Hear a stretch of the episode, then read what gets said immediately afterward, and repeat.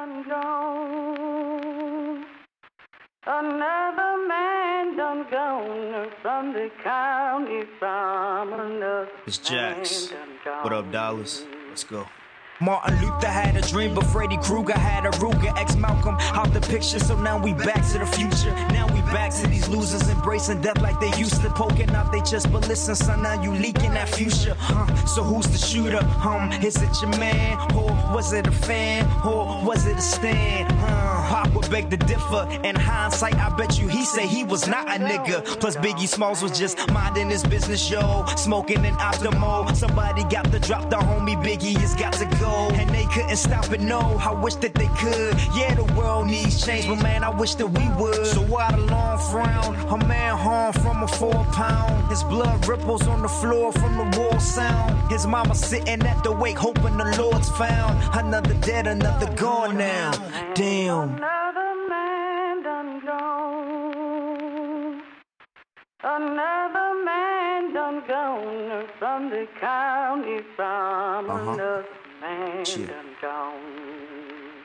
George Eliot said that it's best to be what you wanna be. Fucking do what you wanna do. So I do what I wanna do. Bet you did it to floss. Bitch, I did what I wanted. Bet you did it and lost. Bitch, I did it and won it. Shit, I'm never coming back. Listen, I just wanna rap. Gee, I told you all of that. On about a dozen tracks. I don't give a fuck. I just, I just, I just wanna rap. Spitting fire on this track like a fucking thundercat. Plus, this mic is bleeding rojo. This shit is a no-no. Rolling in that low-low. Plus, I'm from that Baltimore. Need a folk, folk. Smoking on my logo. Ready for the woe, and we so-so. Sit with the flow. Somebody call a ropo. Heard the lanes, and I swear they so-so. Too much love for the fame just to go broke. You said think I had the rap game in the chokehold. Never think I got the whole world in a rope. though. Gotta think of damn dog, you crazy. Is he the next Jay-Z? My crystal ball is hazy, but I don't know. Maybe.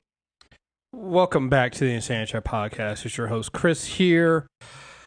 Um, so um, I am not gonna make the joke that I've been making all year about how long each of these months in 2020, the decade of 2020, is, just because um, every time I do that, it gets progressively worse. So I am gonna treat the rest of this um, whatever this is.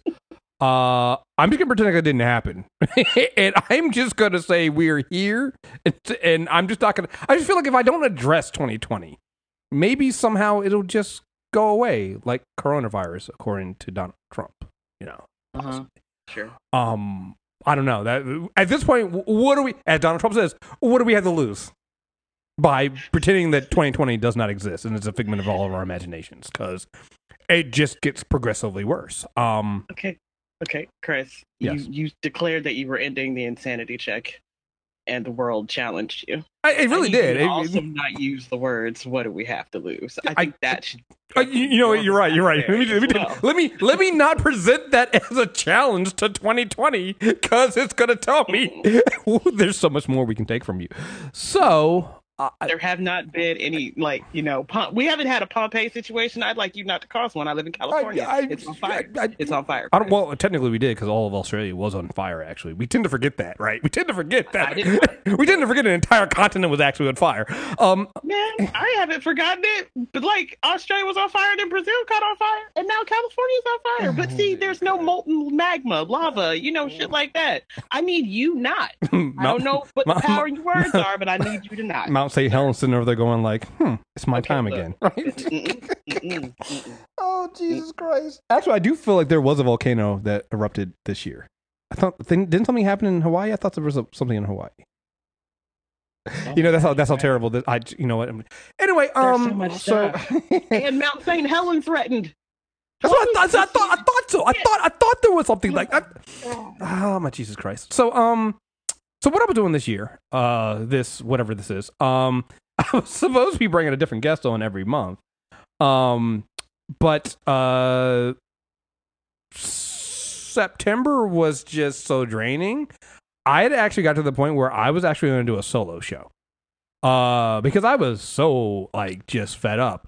I didn't want anybody else who might possibly want to have some kind of career to come onto the show and be, you know, subjected to anything I said on that show because it was going to be all bad. Like it was, um, it was really going to be bad. I think the name of the episode was going to be "Fuck the Police," and it still might be. I don't don't get me wrong; it might not be. It might still be. Um, but um, That, and that was like weeks ago. That was before the Breonna Taylor uh, verdict. Like that's how bad this has been for me. I've been spiraling out of control.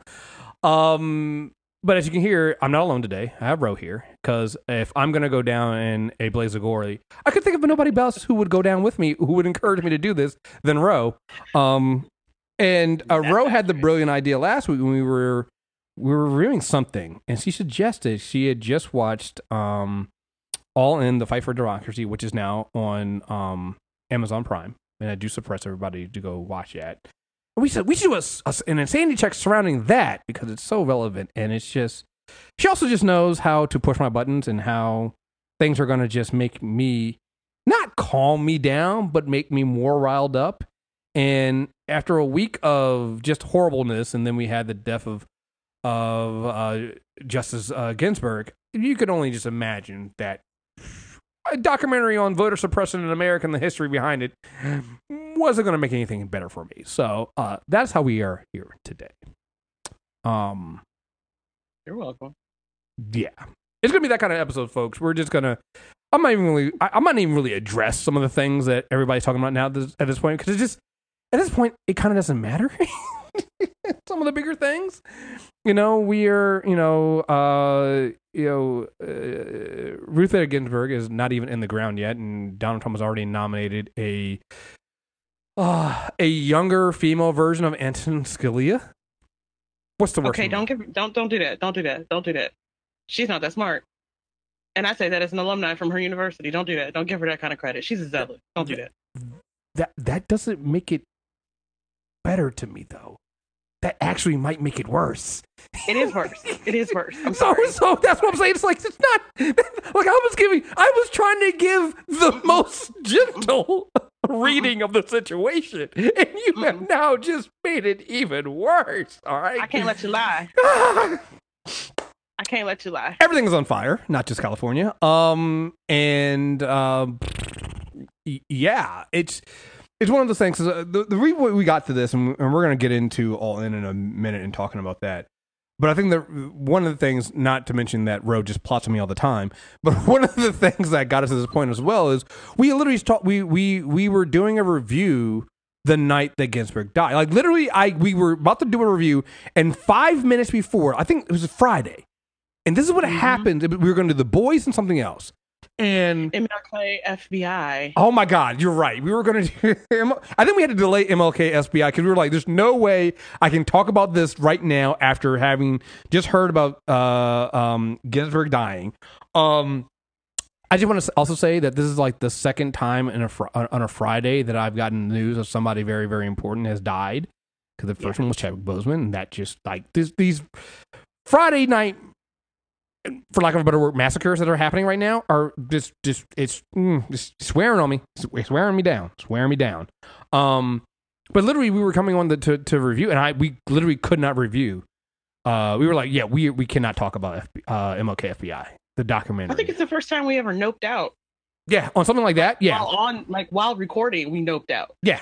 We were just like, yeah, no, no, we're not, we're not talking about this because we don't. I, we, I, I literally at at that time could not talk about it because, you know, and and this is something with that. It's something we we talk about. We've been talking about a lot. Is the the through line from that documentary, and it's on um the movie trailer reviews podcast. So go go listen to us talk about it.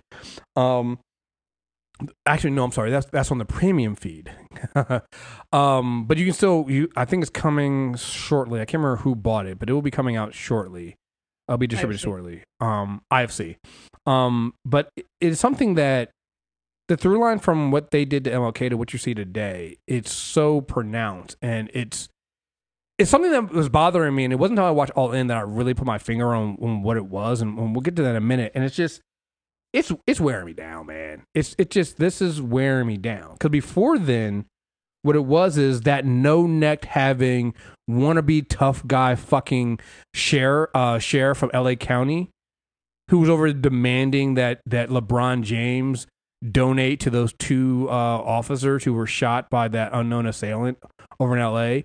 And and watching the grandstanding of this no neck having piece of shit uh, of demanding that Black Lives Matters take take responsibility for his his his cops being being shot and things like that. In the back of my mind, all I could think of is like, is this the same LA police department that shovels out how much money a year in lawsuits because of police brutality?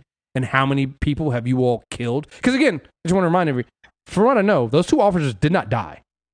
Brutal attack should not have happened. They were they were shot, should not have been shot. But I don't believe they've died. I believe they're still No, they're, they're no, alive. She kept them alive. She kept them alive. But see, Uh, here, here, here's the, here's the funny thing about that, where you say, "Is this the same department?" It's actually not. Um, you're thinking of the LAPD. oh, you're right. I'm sorry. this is a totally different no neck problem. The right. sheriff. You're right. Sorry. mhm. Sorry. I, I you know what you know what you know what you know what it is. you know you know what it, you know clear you, you, know what you know people like to act like Cali is so progressive but- and open minded but- and granola. But here's the thing. Here's the thing. I, and I'm gonna use their, their words against them. You guys all look the same. You all look the same, and you act the same. You know, you could take the words from that guy, that that sheriff, Mhm. and it would sound exactly like the the NYPD and their fucking uh um uh, um police unions. They sound the fucking same. They say the same ridiculous shit and make themselves seem like they're the fucking victims. When I'm like, you're not. You know, it's very sad and shouldn't have happened what happened to your officers, but but you will do that to black people on a daily basis. Like, I'm sorry. I I should like and, what was what was driving me to this was weeks of watching the media claim that Black Lives Matter activists and Democrats and anybody who was talking about defunding the police or changing police brutality and things like that should come out and condemn this attack. And I'm like, but it has nothing to do with what people are marching for. That's a, it's a horrible thing. shouldn't never should have happened. But they're seeking justice for those people. There's no question that if they find that person who did that, that they will be brought and and they're not going to get off. Right. No, they're gonna die. Th- th- right. They might not even they might not even survive arrest. Right. That's not the I- I mean, question. why, And- why are you being nice? They're gonna die. Right. This is California. Right. They walked up on two cops and shot into a police car, ran away. The cops did not die, but they shot a cop in the face. They're gonna die. right. That's just how they roll out here. and, and, and, and- well, well, well, going to that, there was a uh, the the right was so riled up about this. They actually accused the wrong man from Compton, who had to fear for his life because he thought the the cops were going to come down and kill him. Mhm. Um, Darnell Hicks's driver's license photo, address, and license plate number were, were were circulated around social media to name him as a potential suspect. They could have killed this man. I mean, they do that a lot out here. That's one of. I'm gonna be real. I after we watched MLK FBI, um, I made the mistake of not just tapping out for the day, and I did look at my news notifications because clearly I practice poor self care. And before they even had clear video imagery, they were blaming black people for those cops getting shot. Mhm. They had already decided that it was connected. So, watching that sheriff get on TV and demand that a prominent black person give up their own personal money and watching them demand that an organization basically come out and take responsibility or take credit for a crime after listening to the stuff that had been done to uh, by the FBI, I was like, "What in the COINTELPRO 2020 version? What am I looking Right. at?" Because that just screams of how they handle situations where we want to call something a terrorist attack in this country. You know, no group has claimed responsibility, and then they go on to tell you all the groups who they think should claim responsibility because they've decided that's who's responsible. Like I, and that's why the original the original plan for me to do the show solo because I was very I was very heated because between that this no neck having sheriff uh, count L.A. sheriff county uh, uh county sheriff and, and his demands of of of LeBron James to take responsibility right between that and then William Barr's repeated descent into open fascism Like between those two things, I I just had lost it, and I was just like, I. I- I could imagine myself being on one of these talk shows and they say, "Well, you guys condemn the violence on both sides," and me going, "I don't care about these two cops. I'm sorry, I don't." I, but. Chris, do you need? Do you feel the need to say that shooting somebody in their face is wrong before you can say that there's something else wrong going on in the country? Do you feel like that's something you got to do? Well, I, sh- I shouldn't have to. No, and then and then two, I honestly at this point, I feel like I treated I my reaction is my reaction the same way that you all react when you all kill black people. I don't care. It's what it is. It is what it is.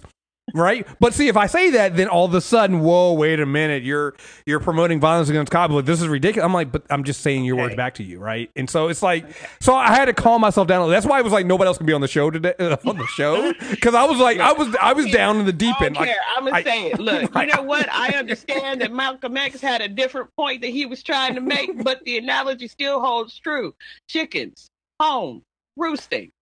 like because it because it, was- it was just a it was a was a pile of the things right it was like the imagery of them and how immediately and again this is not me i i, don't want to make people think that i'm like you know saying that this isn't horrible and with the like the, female cop uh, she went into they, she went into mother mode and she protected the she hid them both behind it and she did they did and i'm That's like so disfucking respectful to her. and, and- right, one, it is right. One, one, the whole that the whole the whole framing of it already. I'm like, you guys are fucking sexist as fucking shit and full of shit and right a here. 30 year old mother of two. Right. I don't. This woman right. is about it. Right, right, she right, got right. shot in the Right, damn right, She's a new cop. No, no, no, Move no, no. on. Right, right, right. And so, so, so, so all that, right?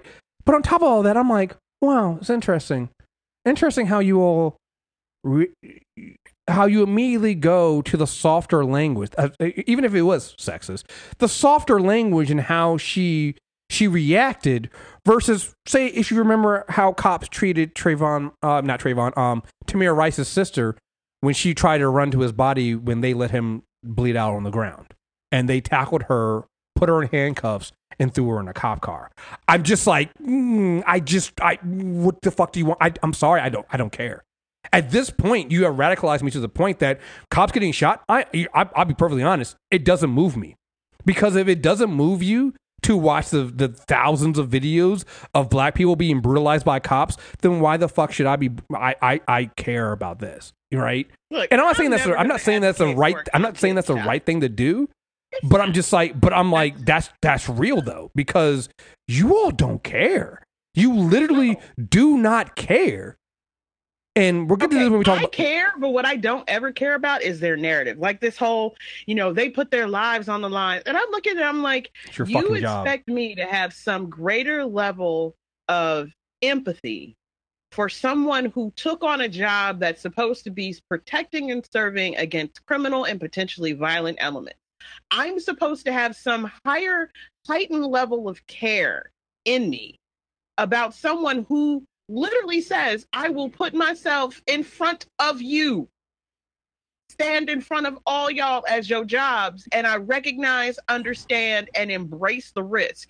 Then I'm supposed to care about an, a civilian, usually an unarmed civilian, who didn't ask for that, and that's not their life, and it's not their job. You think the narrative of you sitting out here saying, well, look what they do for us. Okay, That's we job. pay them. That's her job. They got they they get they, They- get billions of dollars out of California's They- budget.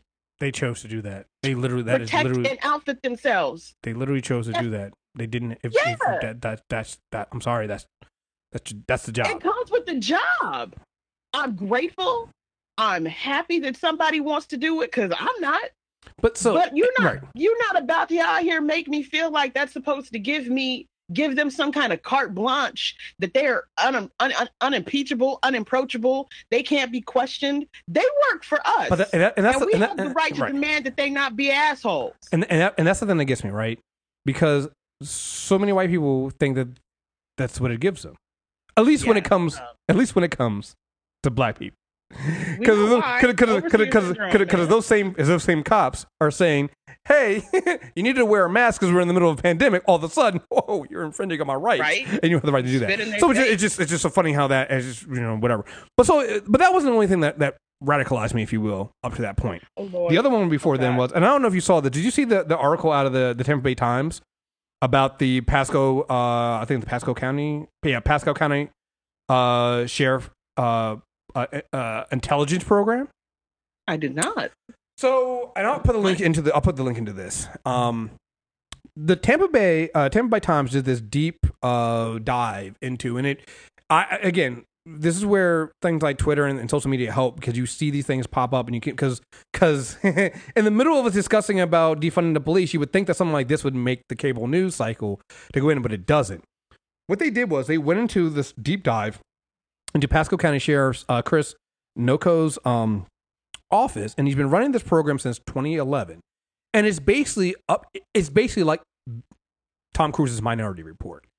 They are proactively using a, a, a technology to determine who is more likely in their county to commit crimes, What? and What? and proactively, basically harassing these people. There's a pre-crime program. It is literally a pre-crime program. Now, granted, some of these people have ended up on the now. Now, the way they they, they and, and and we'll get into this when we talk about all in about the insidious way in which they they they they get the programs like this going is because they make it seem like it's not as bad as it seems up front. They make it seem like they're the, these the people in the database are all people that have a criminal record but it'll be minor things for criminal records, and they use these things to harass not just those individuals, but their entire families. I'll go through some of these, and I went through the entire thing for, and this is not just black people. It's black people. It's white people. It is absurd. Um, let me see if I can get through some of these and find these. Unspecified intelligence. Yes. Yes. They um oh is this the here we go. Let me see if I can find the one. Let's see. What in the Philip K. Yeah, Dick? it's 21 families they targeted by the program. They pound on the doors at all hours at night. Um, let's see. They the cops will show up and will and will find the most innocuous things to violate them on, like code enforcement and things like that. Um, there's one where like the the guy they were looking for didn't even live in the state anymore. The officers kept coming back to harass his parents. Uh, what? Yes, this is this is this is actually what did it more than the, the than the the LA County thing did. This is what actually did it for me because I was like, "Are you fucking kidding me? Are you are you fucking kidding me?" Because what what, what killed me was it's it's not like this is something we know, but to see the level at which they did it, it was They harassed a 15-year-old. yes. I think they I think the 15 year olds one they they named a top five offender. Yeah. for sneaking into carports to steal motorized bicycles. Yeah. So for Sheila Smith, uh, deputy showed up at her home in Land Lakes over and over in uh, 2017 and 2018, looking for her teenage son, even though he was under court ordered house arrest at his grandmother's home in Hillsborough County. She said their fifth visit was on January 11, 2018, at 10:32 p.m. Smith stepped outside in a bathro- bathrobe and explained the situation. He's already under supervision. She told the deputies, politely according to the body cam video, "It's not necessary for y'all to come here anymore." They just ki- deputies came by looking for her son at least three more times after that, the dispatch log showed. Another time, they put her husband, uh, Vaughn Sr., in handcuffs, loaded him back in the, in the cruiser seat. Said they later said that they had mistaken him for his brother and let him go. In one of its statements to the Times, the sheriff office said that the incident had nothing to do with intelligence-led policing, and that the deputy had apologized for the confusion. But Vaughn Smith Sr. said the visit had started as so many others had, with the deputies asking for his son. The um for some reason on this page I'm, I'm looking at right now doesn't have it, but like if you uh, if you find the actual page they put out, they actually have some of the body cam videos and some of the um the interactions, and they're infuriating. They're infuriating. They got a hundred thousand dollars to do this. They got a Yes. hundred thousand Yes. dollar federal grant. Yes. Yes. They are using taxpayer money to run a pre crime program that actually isn't stopping crime. To literally, it is literally a program to harass mostly poor people, white and black and Latino, in this community. They have a two point eight million dollar budget. I'm sorry, I found the report right quick. My, I, I'm Mhm. speed reading. Mhm. I hate you, Chris. I hate you. I hate you. I hate you. One in 10 is a juvenile under the age of 18. Yes. And one of the statements at the time, the sheriff's office said Rio, uh, and uh, the Rio Ward check. I can't say it. He's a 15 year old. He's the one that you're talking. Deputies came and checked on him over 21 times. He said the, the, the constant visits made him anxious. One night in January, a few hours after the deputies had visited, Rio had trouble breathing, collapsed on the bathroom floor. His mother called an ambulance. Later, an emergency room doctor said that anxiety was, was likely to blame. In one of his statements at the time, the sheriff's office said Rio had been named a top five offender because of his criminal network and associations. The agency also said that he is in a gang, citing criminal intelligence, but would not elaborate. Convenient. And he, and his mother denied the allegation. Rio wasn't the only person in the family who was felt harassed. One night, deputies showed up at the house when Rio, and this is one I saw. Again, this, again, you got to go find the one that actually shows the the videos. I saw this video. One night, video uh, deputy showed up at the house when Rio's older sisters were at home alone. His 19 year old sister Kaylee explained that Rio w- was was with their mother at her office and went back inside. Deputy Thomas Garman knocked on the window and pounded on the door. Kaylee, he yelled, according to the body cam video, "You're about to have some issues." When she opened the door, Garman threatened to write her a code enforcement citation for not having numbers posted on the house or mailbox unless she let them search the home for Rio. She insisted that there were numbers on the mailbox, but ultimately let the dep- deputies in. A few months later, deputies gave Rio's mother two tickets, one for not having numbers on her house and one for a broken down car in the driveway. She had to go to court to pay $100 in fines. This is a money generating scheme by the by the state, by the county, run by the they are basically being um they're the late break late breakers. They're the they're the mob. They're the mob breaking your legs because you didn't pay back your fucking loan. A $2,500 fine for having five chickens in the backyard and a ticket to someone's father because they looked through his window and saw a 17 year old smoking a cigarette when they had no probable cause to be on the premises at all. Yes. What Yes. the? Yes. And this is the this is yes. Yes. So this is what did it for me. This is this is the one. This is the one that actually just like you're you're reading it and you just have that tick. You ever had that when you're reading something and you just something just like snaps in your brain and you go, I, I you and you glitch a little bit. This is the one that made me glitch because I actually not only did I read all of it, I then watched the videos. And the videos make you even more absurd. Because there's a couple of videos where the police go and show up and they actually admit that their system is not updated and that they're harassing the people wrongly because the system is not updated. They're on video saying that shit. But the sheriff himself will continue to defend the fucking program. Make their lives miserable until they move or sue. So he's even setting their county up for losing more money out of their budget Mhm. in harassment suits, which they'll then also have to get a lawyer good enough to craft an NDA that'll stand up. So when they do the payout, people don't know why they did the payout. So he could keep trying to hide this fucking program.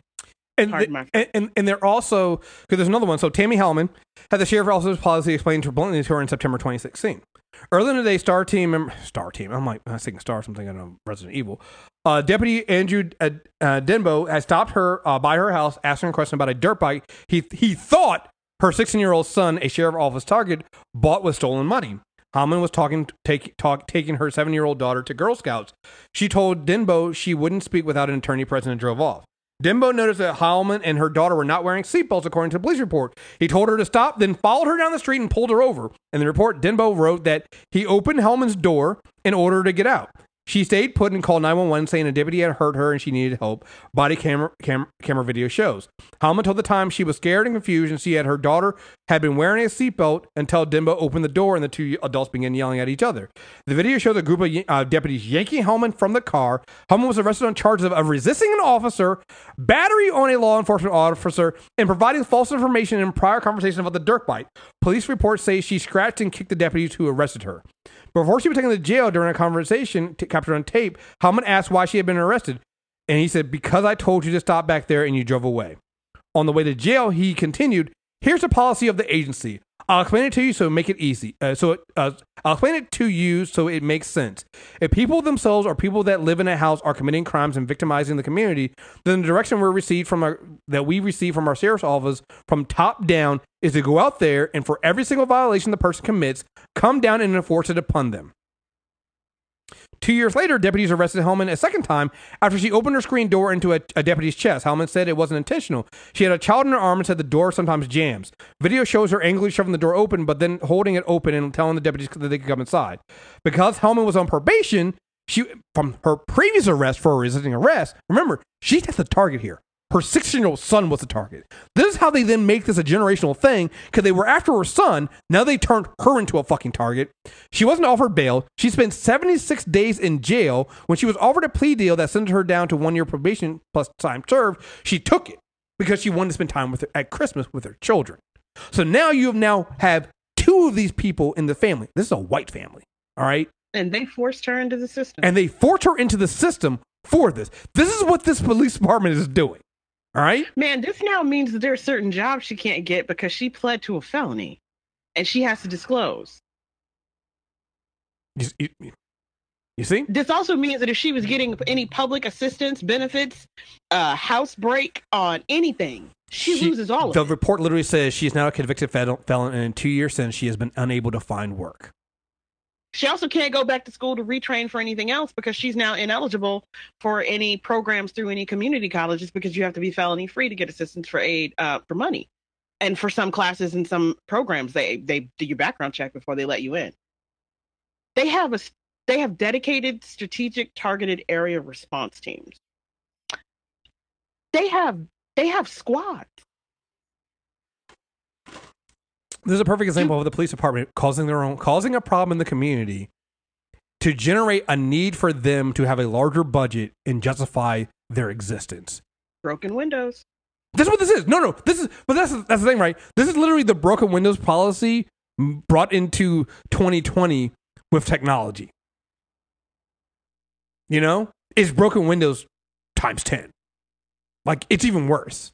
It's way worse. And and to me, the fact that you only get this kind of reporting on the local level, and then when we're t- in the middle of this oh, big conversation about policing, this kind of stuff doesn't get brought up at the, you know at the national level is the scary part because I guarantee you this is probably not the only department doing this. Oh, It's prob- definitely not the only part They got a federal grant.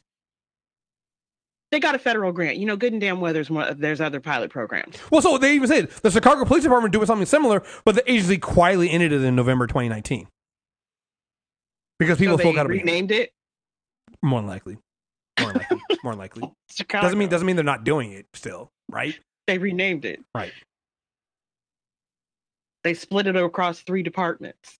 But you know it's still this is I can't Okay, I'm gonna lie when I say I can't wrap my mind around this because I can't because this country this country loves being an overseer. They love overseers. They have since the day they landed on this shore and somebody told them no one owns this land. They're like, oh well, if no one owns this land, well then you know, let's just say white people own it. But this this is my this is this is up there on my list of worst nightmares. That everybody's picture is in a system somewhere. Everybody's thumbprint at a minimum. If you have a, ever had a driver's license, what what The, what the, what the, the, the thing the thing that makes this program so insidious also like you mentioned a couple of times it's focused on the younger people so the express purpose of this program is to not just harass you know th- these the, these you know people that might have a criminal record and their families but to get them young enough to ensure that they can never even if they were on the wrong track at the beginning they'll never get back on track because you're not letting your foot off their neck to let them do it. And you Yeah, are saying up front that you don't believe that even when they tell you that they're doing fine, you don't believe it enough that they have to like again the, the 16 year old there were several times where he comes out and he's like no i'm fine i'm not hanging he's like well no you know i know you're still hanging out with this person no you're still hanging out with that person he's like i'm not i'm not doing that i'm not hanging out with those people i stopped hanging out with those people after the first time i got arrested i'm not doing this like well well you know we're hearing that again with no proof we're hearing differently. Who the fuck are you hearing that from? Right? It's like, and it's just a repeated thing. And again, oh yeah, what kind makes of the same way they had somebody who they held in custody and tried to extort to say that Breonna Taylor was in fact actually a part of their criminal organization. oh her ex boyfriend. She, they literally did Yes, her ex boyfriend. the actual target. Yeah, the actual target. They, they, and not only that, but then they offered him a plea deal to say it, and he was like, "No, I'm not gonna lie." They to offered get you him off more than a plea deal, man. I, I know they did. I know. You know, and I'm actually uh, Jesus. right. But this is and, and this is this is what we're dealing with, right? And so Did you see the 14 year old target? yeah, Yeah. They arrested him, his 53 year old grandmother, Mhm. his 28 year old uncle, and a 20 year old female resident who was present. Hmm.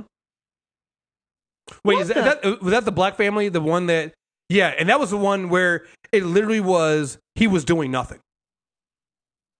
Yeah, yeah, no, no, it's this is it's horrific, and it's happening right, and and this this takes us a, a good segue into what made me it, so all in the fight for democracy is a great documentary but it's also infuriating. And it's infuriating for several reasons. And i think the chief thing is and it does really a really good job of doing this in in a hundred in um in, in an hour and 40 minutes is explaining it explains why and how the right or the people that are against. I, just, not I don't want to get into left and right.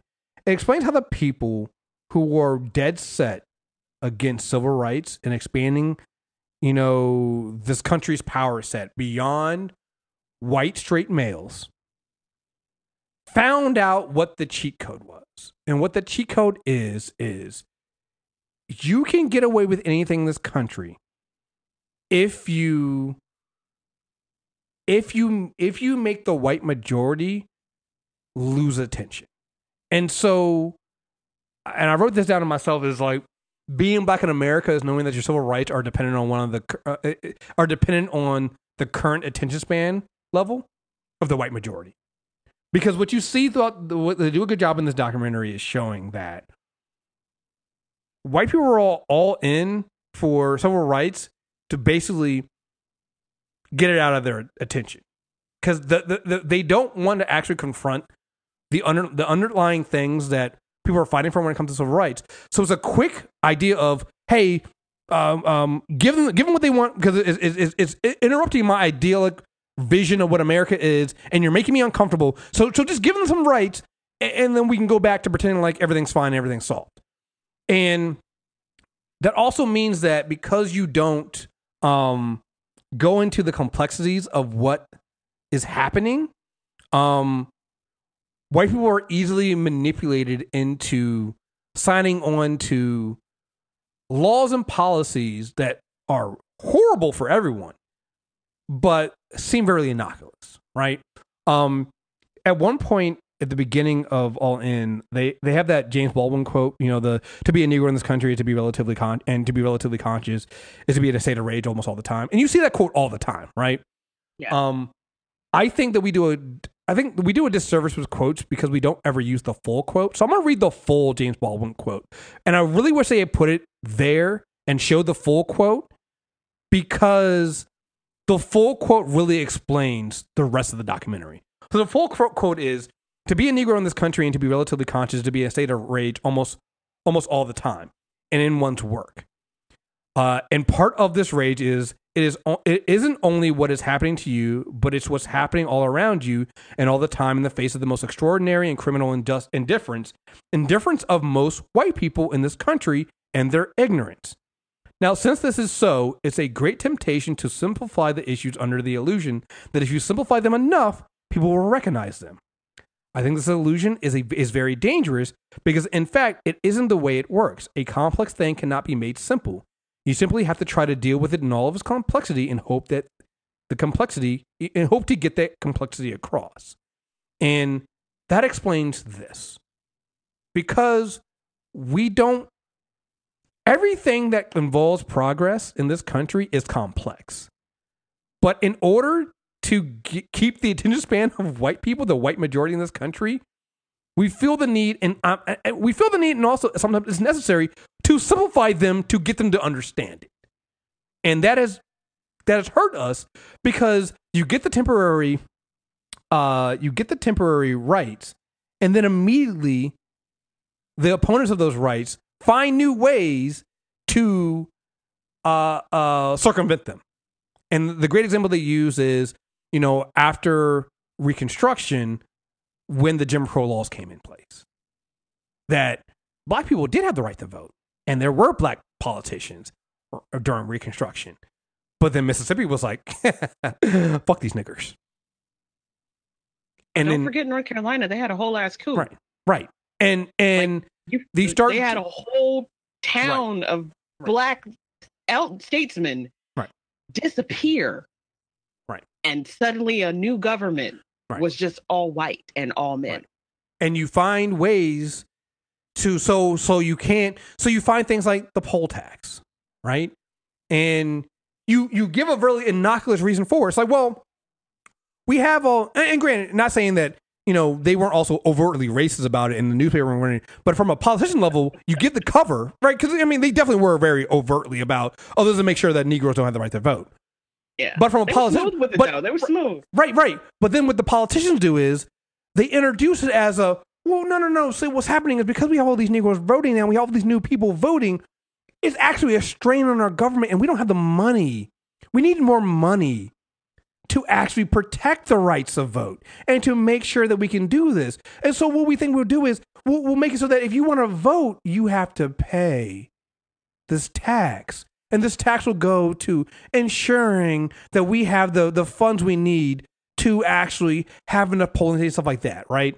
Not realizing Then they that. even make it sound more reasonable to say it's not. It's just one or two dollars. It's Right. you know maximum five dollars. Right. When five dollars is your rent, uh, your Right. food. and, and and again, what All In does is a great job of saying that. So now, black again on the surface seems fairly cheap. Seems for the vast majority of white people goes, oh well, no, that seems reasonable. It makes sense. We have all these Negroes and colored folks voting now, so yeah, that makes sense.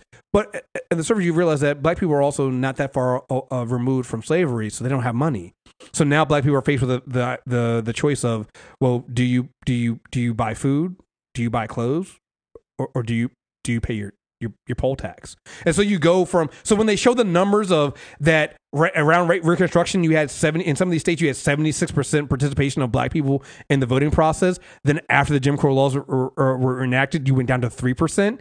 And I'm just like, Yeah. I like, I, like it's it's blatant. You're like, ta-da! Well, like, like you're like it's it's there. And And, then the other they- thing that I noticed at that point in the documentary that I kind of feel that it warrants commenting before we go on.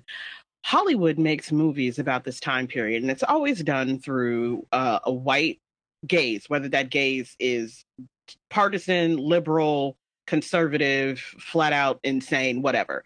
So when they show these moments, they kind of like gloss over this. Like they have all these movies that are supposed to be around this time or even around the Civil War where they kind of got this idea from where you see like sharecroppers walk up. They never explain that when you see them throwing money in that little bucket before they drop their ballot in the box, what Mhm. that is. They just kind of make it seem like that was the common everyday standard thing that you had to do Mhm. and you know they have this silent conversation there there's one movie that i saw i'm telling you man i have practiced very very poor self-care um in the month of my birth what the fuck i was thinking where you would actually see somebody put in a coin that was worth more and then go to make change for themselves and the white person behind the desk would reach the whole thing and dump the whole bin out and says we don't have any change. And then they've basically not only gotten that person for the poll tax they've stolen potentially their day's wage. Mhm. or they show other situations where you see a sharecropper come in and they're supposed to be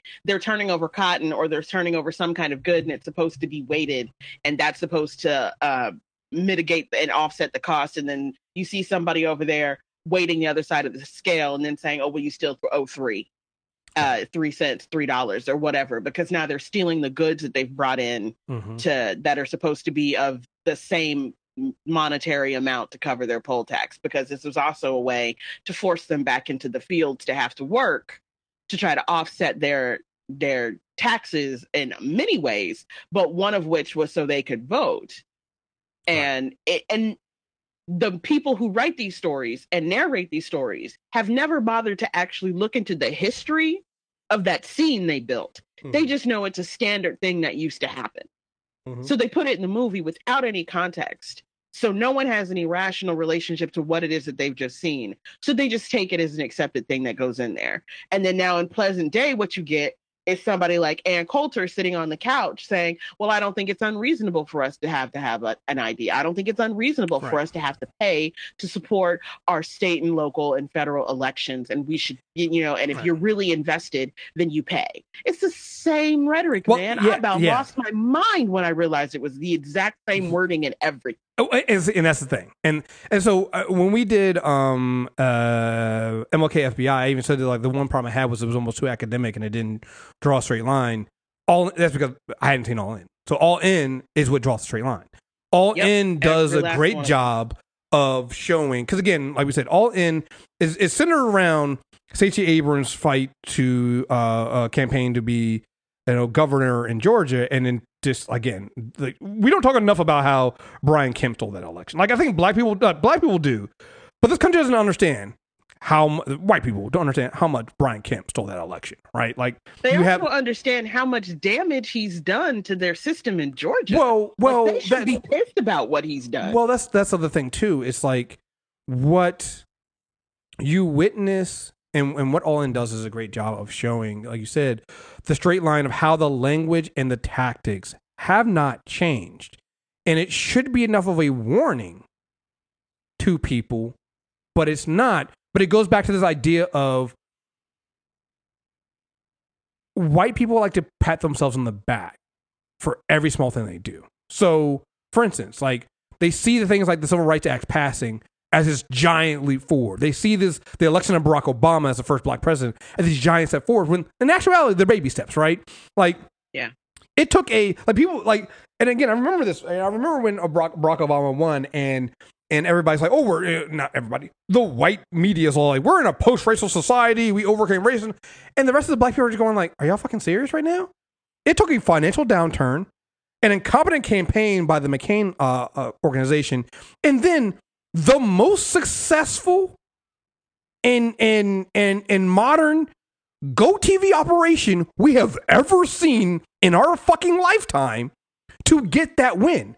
And then once he won, we then immediately that that GOTV campaign, that Get Out the Vote campaign, was so successful. We watched for eight years as the GOP did everything in their powers to successfully dismantle every tool that Obama and his campaign used and not win. just that, we had the media on all sides talking nonpartisan, post-racial, right. while groups like the Koch brothers and what is The Heritage now Folk the Foundation, incarnation yeah. of the Lincoln Project and what is the Heritage Foundation, which I thought was really smart of the people who made All In. They had someone from the Heritage Foundation to speak there, so they couldn't be accused Right. of not giving them a platform to present their point of view, um, turned right around and they began an old school fear campaign that led to the loss of the legislature.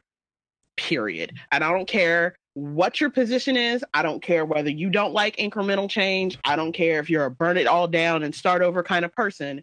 We lost, we started to lose the legislature, and I, by we, I mean the people, started to lose the legislature in the middle of Barack Obama's Yes We Can speech on that stage. And I think that's the other huge point that All In drove home. The Tea Party rose. You Yeah. started seeing campaigns about the, the importance of checks and balance. But so, but but that's and that thing that that's the thing that again, because it draws the the the, the line from the past to the present, you start to recognize, sadly so, that this happens every time. Like somebody even I can't remember who it was that said it, but they basically came out and said every time that we make progress, we take like two or three steps backwards because there's an immediate revolt by the majority in this, either in apathy or in direct fear campaigning to move us back every time. It's all campaigning, man. and it I is, and, it, and it it's- is, and it is, and and and that's the thing that like it, it drives me crazy because I see people having this, like, even the burn it down. Like I get it. I totally and trust me. After the, the decade that we've had, I get it. Y'all right? I like. I get it. Right. I get it. I, I and I totally get it. But I think that what All In does, it shows because it is focused on voting, and a lot of people say, "Well, voting isn't the answer to all questions." I'm like, "You're right. It's not." However, to me, All In shows you th- the importance of voting because, it- and it's something that somebody's brought up. If voting wasn't important, if voting didn't do anything, these people wouldn't work so hard to disenfranchise as many people as they do. Right, but I also think that All In shows something that um, some of the loudest voices coming out of the Black community now, and and and the ones that are holding sway over people who, especially the ones who have reached the just burn it all down, you know, screw inter- mm, incremental change, respectability politics is trash, and all of that, and there are valid conversations to be had there. But the thing that I thought this documentary did a really good job about showing is um, the evolution of voter control because I don't think how many people realize everybody other than landed white people couldn't vote. I don't think that they really understand that when you say that the Constitution is a living document that evolves and has been designed to evolve with the society that it is supposed to be the base of their governance that they understand that one of the reasons why it's that way is because that first document was trash. The It first, It was it was an improvement over the Articles of Confederation, which almost drove us back into another civil war. And and and people tend to forget that the reason why we have the Constitution, that the point of the Continental, Continental Congress was because we needed a federal taxation right if we weren't going to end up having a new slave class that too many white people realized they would fall into without a federal right to tax and to do things on a nation state level. But I also forgot what the Constitution said about who gets to vote, not just how Black people are counted. Black people are very aware of the three fifths clause, and but I don't think a lot of Black people have read the rest of the provision in the voting. And on this point, I did feel like All In broke it down in small enough bites, but gave the whole story. They didn't try to make it less complicated, complex. They tried to make it less complicated to to follow. Right. So when they started at the beginning talking about what the voters' criteria were, and I was like, oh yeah, that's right. You had to have made enough money. You had to have lived in a certain place, and you had to own land. In Yeah. some cases, outright yeah, the fact that you were yeah, even eligible to vote. Well, so that's that's a fun, that's a funny lie about this country, right? That you know, like I said, th- th- when they brought up the fact that for that first Constitution, only six percent of Americans, period, not just you know, they, they didn't leave, just leave out black people, but even like the white men, if you didn't own land, you couldn't vote, right? Only six percent. It only covers six percent, right? So from its inception, that we like to, and, and it goes back to this idea that as a country, we've done such, ourselves such a disservice by selling the fantasy of what America was and, and is, right? We've at, no, at no point have ever. White America loves having the fictionalized version of everything. The fictionalized version of the founding fathers, the fictionalized version of the Constitution, the fictionalized version of how Lincoln freed the slaves, and all this other bullshit, right? The fictionalized version of MLK himself, right? They can all talk about the "I Have a Dream" speech, but none of them want to talk about the letter from Birmingham jail, right? They never want to talk about how he he, he found and no one yeah. wants to talk about that last speech. yeah, yeah, nobody wants to talk about that, right? They never want. They never want to talk about any of that other stuff. They want to talk about the stuff that makes them feel good, that pats themselves on the back. When we talk about things like World War II, we want to talk about the fact that we stopped the Nazis, not the fact that Operation Paperclip. But after that, we brought the Nazis into this country and gave them jobs and new new, new identities. We don't want to talk about the fact that, we said it was none of our business until they started to, to impact Well, our I was about to uh, economic Right. interests, And- and we right. abandoned all our allies abroad Right. for years gonna- in that yeah, war. there, there, there was an American Nazi party, and we, you know, looked at look, look forward. To it. We never wanted to talk about any of that stuff. Like even the way when we're in college, when we're, when you're like, I spent a if it had paid, I probably would have gone into. Um, I loved history. I would have been history. I would have gone to history if it paid, but it doesn't pay like it does going to computer. So I said, fuck that shit. But I did a lot of. I- I, could have gotten a minor in in history, and one of the things I loved is going in there is when you really dig down into. I used to study the world wars, and I love studying the world wars because it's like that's really what you get. Like when you people always think that you know the wars it's just about the wars, but it's like no, no, no, it's that happened up leading up to that, right?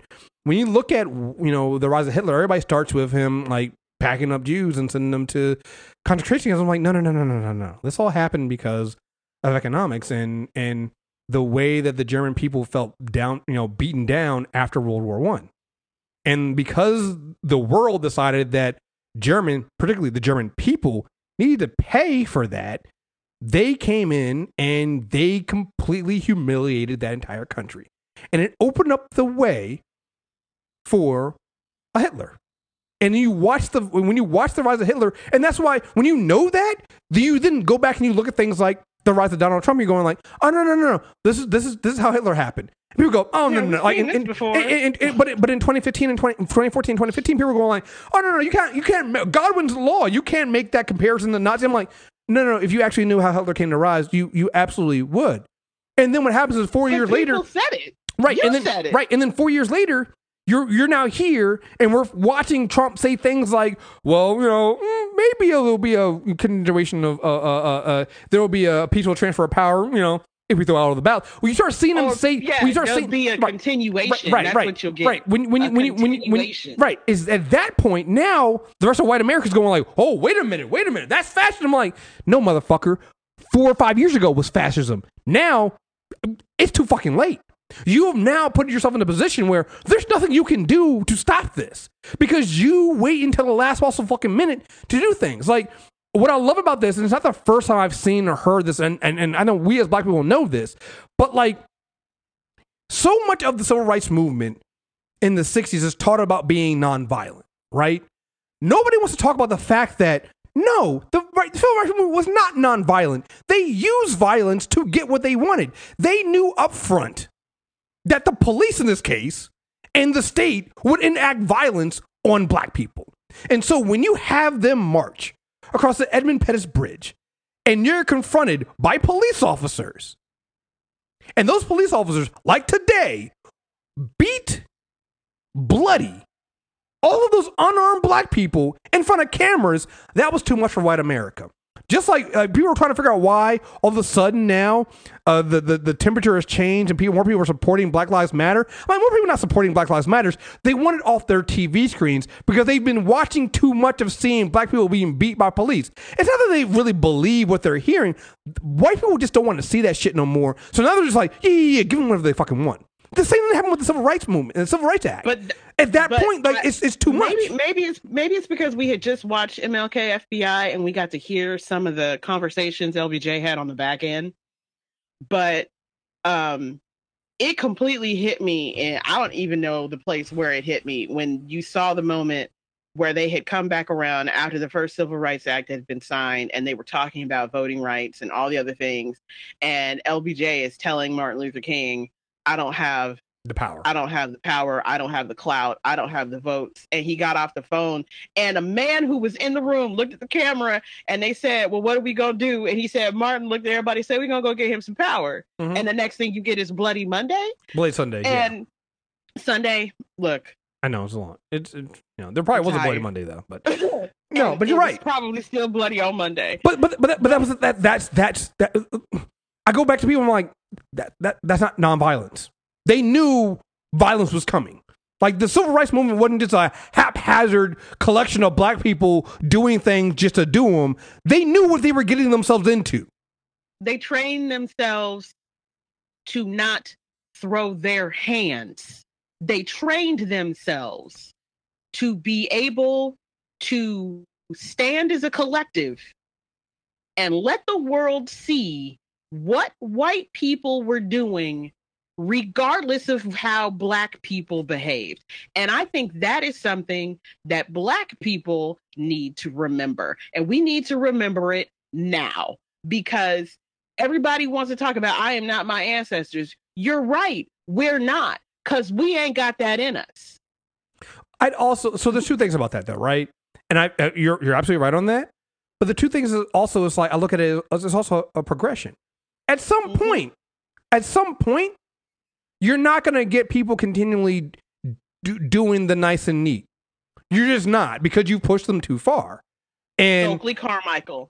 right, it's like you're. You, it's- at some point, you, you you're just not. At, at some point, you're not going to get us to be that. All right, cool. Well, we're gonna because because uh, uh, the other thing too is we also know that white people get desensitized. So, But not just that, we don't need to do that anymore. There was Right. a specific policy and purpose for nonviolence, like you Mhm. said. Yeah. He made a statement and a case that there was a fundamental belief that Jim Crow meant something when white people heard it Mm-hmm. than what it was in the reality. That what it was, the impact of Jim Crow, what that meant for them, they're like, oh, it's separate, it's equal. They have their stuff, we have our stuff, it's fine. They don't come to our stuff, we're not going to their stuff, it's fine.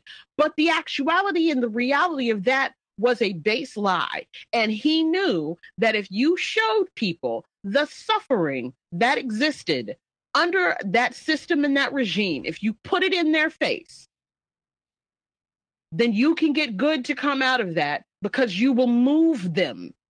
You will find the ones who have empathy. You will find the ones with compassion. But more to the result, you will find the ones who are horrified that the world now understands what it means when someone says Jim Crow or separate but equal. And they will not be able to deal with that impacting the narrative of American exceptionalism and Americans' brilliant first democracy. And he was right.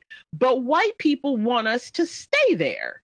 Mm-hmm. And I'm sorry, that assumption is only valid when you are dealing with people who have a conscience. And the conscience of the United States is dead. So there's no purposeful use for us to engage and to build a program and a and, and, and an ideology for change around a concept of nonviolence the way it was in the original civil rights movement. And no, this is not me advocating blowing shit up or or you know engaging in what the white people did in the 60s when they wanted out of the Vietnam War. I'm not a- advocating any kind of violence. I'm not advocating any kind of anything. I'm saying stoicism as a tool has outlived its usefulness. Mhm. Yeah. And Well, it's also If- this, it's also the thing of uh, with with our country, with America, is it's like it's also the matter of per- perspective, right? Because like you know, Mhm. overseas when people do what what the Black Lives Matter protesters are doing right now, um, when they do that in Hong Kong, that's called pro democracy pro- protests, right? When when when they do oh, it we're here, all about advocating it. but but when but when but when yeah yeah we're fine for that. We we support the pro democracy protests in China. But when we do it here, it's it's anti democracy protests, and I'm like, Oh, mm, we're seems like- terrorists. we're terrorists. We're anti-American. We're anti-Americans, and, and that's when you get that's when you get that's when you get that droopy dog looking, you know, fat fuck motherfucker. Ah, I fucking hate William Barr so fucking much. Like I just So like it. much, ju- I so like much, just so the, the the audacity of this motherfucker, right? So to so say the I shit he says. I periodically file um complaints with all the bars that he's registered in. I just periodically file civilian um ethics violation complaints. Hopefully one day they'll result in like an investigation that gets him disbarred and makes him ineligible to be the AG of the country. I don't know, maybe it just makes me feel a little better, but I'm one of those people who believes that the better you know the systems and the intricacies and how they work, more you can utilize them to your advantage. And after a while, the legal community is going to just they're gonna they're gonna reach their nausea level. And I know a lot of people poor people and non-white people don't necessarily believe that, but I have actually been in positions where the system has been fixed because it's in the proper hands. And it was on smaller levels, but All In reminded me that participation is how you motivate, move, and create policy. And Right. policy is based on laws, and laws create the structure and the foundation of the society that we live in. Right. And Yeah. I think sometimes when people start screaming, burn it all down, and this and that and the third, we throw out the baby with the bathwater, so to speak. Because I personally believe that the same way we have like nonpartisan watchdog groups at certain polling situations to help step in when people are being denied access to vote because they have the presence to push and say, look again, look this up. Stacey Abrams, Abrams literally had to do that herself. Right. She literally had to do that so, and, to vote and for her, herself. And her concern, where she was saying, I had to do this, but I brought cameras with me. So they looked it up until they found the mistake and got me situated. But it reminded me that if we if we actually owned a full party fucking seat at the table, if we own the house, if it's our house, and we're walking around that house and we see black rot, mold, beams that need to be replaced, you can rebuild a house. You can rip out all the stuff that's bad. You can find a good contractor. You can get good subcontractors. You can find ways to source good materials that don't harm you, don't harm your community, and you can build something beautiful. But I think sometimes we get so hung up on just the separate pieces. And I felt like All In did a really good job of bringing all those different pieces together, especially the one because you kind of jumped over one thing.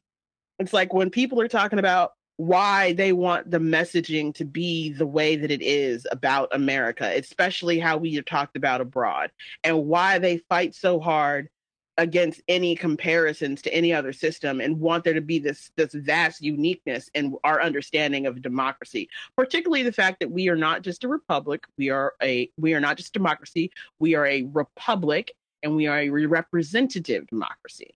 So they want people to leave out all those nuances because it means they're not paying attention to what the steps are but more importantly there's another country that has one of the most all encompassing, beautifully written documents that incorporate civil liberties, rights, and all of these beautiful, lofty ideologies and goals. Go read the Constitution that was written when Lenin was in power in Russia. Go read it. It's a beautiful document. He commissioned it he called all of the great minds philosophers and and and thinkers and and financial people together all of the people who came together to create this constitution and then once they had given him the document and he reviewed it he killed every last fucking one of them because they were in his way he let them identify for themselves that they stood against his agenda that they stood for the people that they stood for rights, that they stood for a greater understanding of what it means for the society to run in the benefit of the people, for the government to have to expunge the funds given to it to the direct benefit of the people not to special interests, not to corporations, the means and the, the the restrictions that were put on the checks that were in place to keep things from overwhelming the will and the right of the people. He let all those people self-identify and then he imprisoned them, disenfranchised them, isolated them, and then he proceeded to execute them. The only thing that the United States hasn't done is the outright murder on a wholesale level, the way that they did in other Yeah, countries. yeah, yeah. We we're more classes. started- We're, we're more classes than that. We do it undercover. Oh yeah, yeah. You know, we like COINTELPRO. We like to drop bombs uh, in in in in you know urban areas like Philadelphia and take out Yeah. areas. We like to destroy towns like Rosewood and uh, you know uh, Tulsa and hell, we like to keep Chicago so isolated, isolated and bifurcated. And now digitally gar- gerrymandered. That was an eye opener in All In. Well, uh, yeah, I love I love the nuances there where where they realize that well, you're right, we can't redistrict off of race, but nobody said you couldn't do it based off of your party, and if majority of black people are voting for your party, well, we found a way around that, right? Like I love Right. again, it's the it's the it's the, so there's two things, right? One, I, I want to go back to one the burn it all down people, which I always tell people, listen, I get it, I understand it, totally understand, right? The problem with all burn it all down people, and and and and it's not a sustainable uh, way forward, even if you feel that way, because I feel that way too. But the problem with that is like we don't have the power to burn it all down. Like anytime people talk about we- it, it- well, one is unless we vote, and also at the same time, even with that voting, because I think again the, the the the thing that really got me about all in that really kind of made me realize this goes back to what I said before is like your own we're own our rights are only as secure as the attention span of the white majority. The minute the white majority is done, they go back to saying, we did our job. We're going off about our, and we're going about our business and business back to usual. I, I, I say this to say that we're we're facing that that moment again with Donald Trump, right? If mm-hmm. Donald Trump loses, all these white people that are anti-Trump are going to go right back to what they were like. Uh, uh, people are now pointing out that George Conway, uh, they believe his his organization is one of the organizations that's, that's pushing uh, Amy Coney Barrett, Barrett, Barrett, this new uh, Supreme Court nominee, right? And I'm like, The yeah, zealot. yeah, and I'm like, um, yeah, George Conway was a, is a is a conservative. He's a Republican. He's anti-Trump, but never cons- never con- never confused anti-Trump with not being a piece of shit Republican.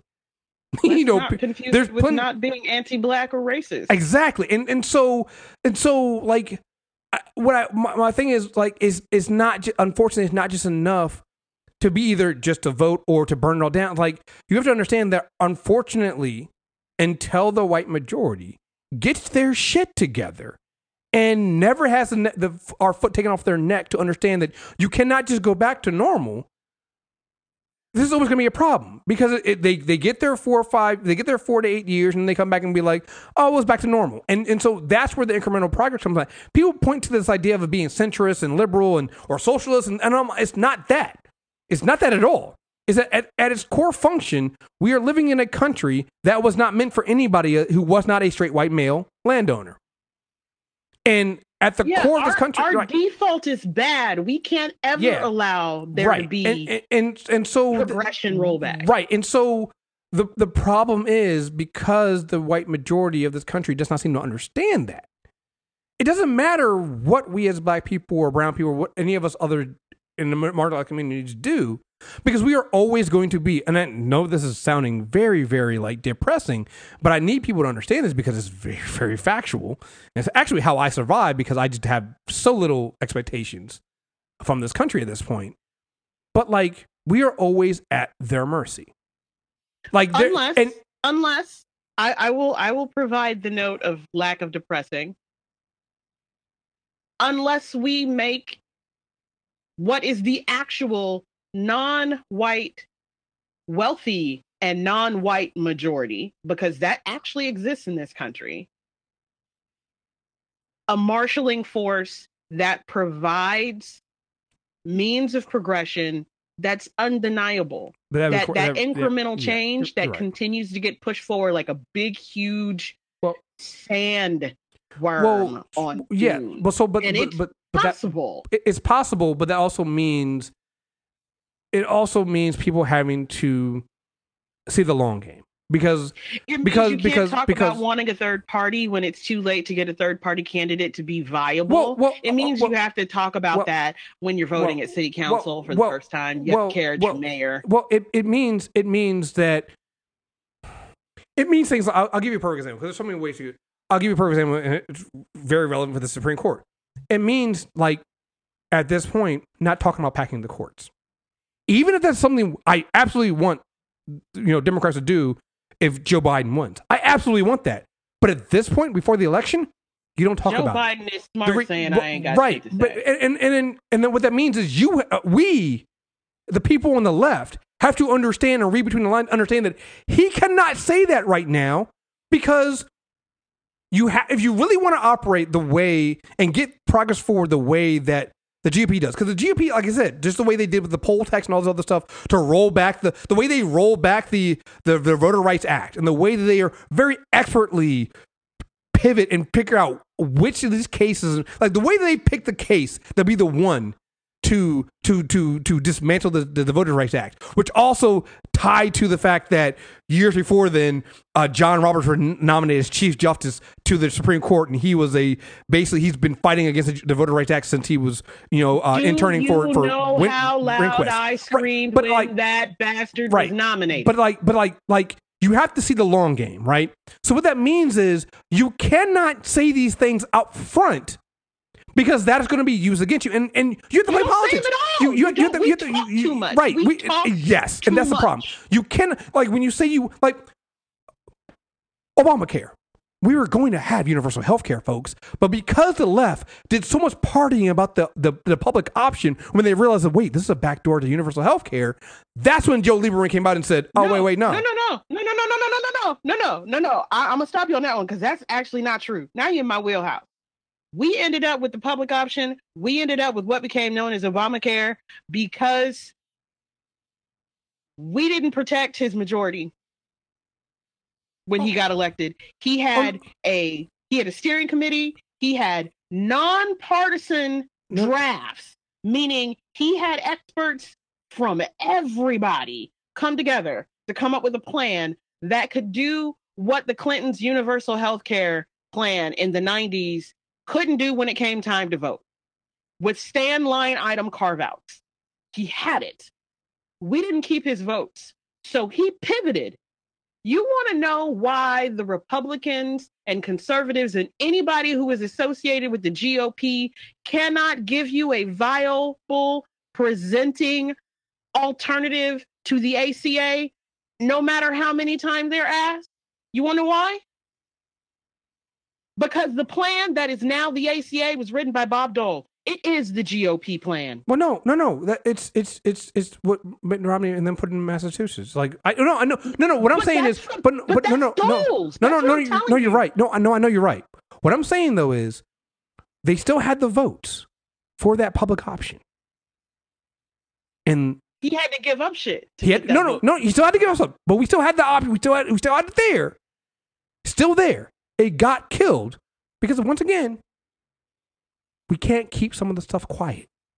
And just we didn't stop the. Heritage Foundation, who Right. immediately went into the spin. ex- ex- He's but- but- you, but- but- but- that's what I'm saying. It's like you you you you you got to understand. You got to you got to play the long game. And and Republicans, change the subject re, death re, panels. But it's not even. It's not, but but bec- we let we we let them change the subject to, to, to death panels not because we did that, but because again, the white majority in this country is stupid and let them and, and falls for that shit very easily. No, no, come And- on, man. I mean, look, okay, look. I get it. People are dumb. People want things simplicated, simplistic, and non-complicated. But it wasn't just that people were dumb. We gave them the narrative. Yeah. And the Koch brothers gave them the money to run with it. True. They ran wholesale campaign. I know. I see what you're saying. No, no. I see I what you're worked saying. in Yeah. compliance. They made us sign NDAs Yeah. when we started getting solicited comments about what was the standard things that no, needed to be in you're right. healthcare. The- the- Y'all, I'm retired. I'm gonna Yeah. talk. When we started getting com- conversations about them asking about what bundled packages were, the powers that be immediately realized what was about to happen, Right. and they went into a whole room and they had war rooms over this and they sent lobbies to Sacramento and to every other state capital and then those state capitals sent lobbies and people and then all these third party think tank groups hit up K Street and they all had a single narrative. well, that's one you thing. can't the, the, undo the system. the left the left never has a single narrative because everybody wants to Right. cover everything in there, and so there's never there's never you're fighting you're you're fighting multiple battles at the same time, and you're never going to be able to come, you know. You, you just can't do that. You can't fight multiple Or, battles at the same or time. the when you have- narrative yeah. that the white puts uh, the white Jesus. I mean, Hi Freud. How you doing? I mean, uh the the narrative that the DNC and progressives because they're not the same thing put together is is one that doesn't hold up under pressure. Like if they had come in saying a very simple thing, your healthcare shouldn't be tied to your job because your job can change, but your need for healthcare never will. You telling me that wouldn't have worked? You, you, you that would have worked hmm. that would have worked because no matter what they tried to say about the details of the program, no matter what they tried to say about the budgets that had to be changed, when they could say simple things like, our job as the federal government is to use federal funds at the direct benefit of the people, and not all of that comes back to you in your tax return.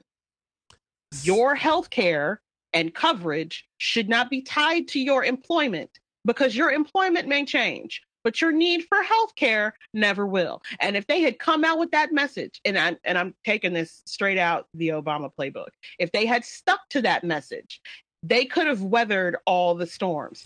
But you started getting and and that's why I say the Medicare for all message is the wrong one because Medicare won't work for all.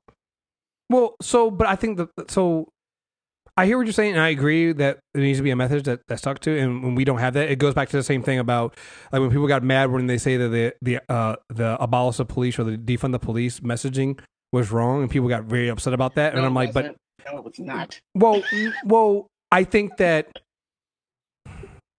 it's harder to it's harder to sell.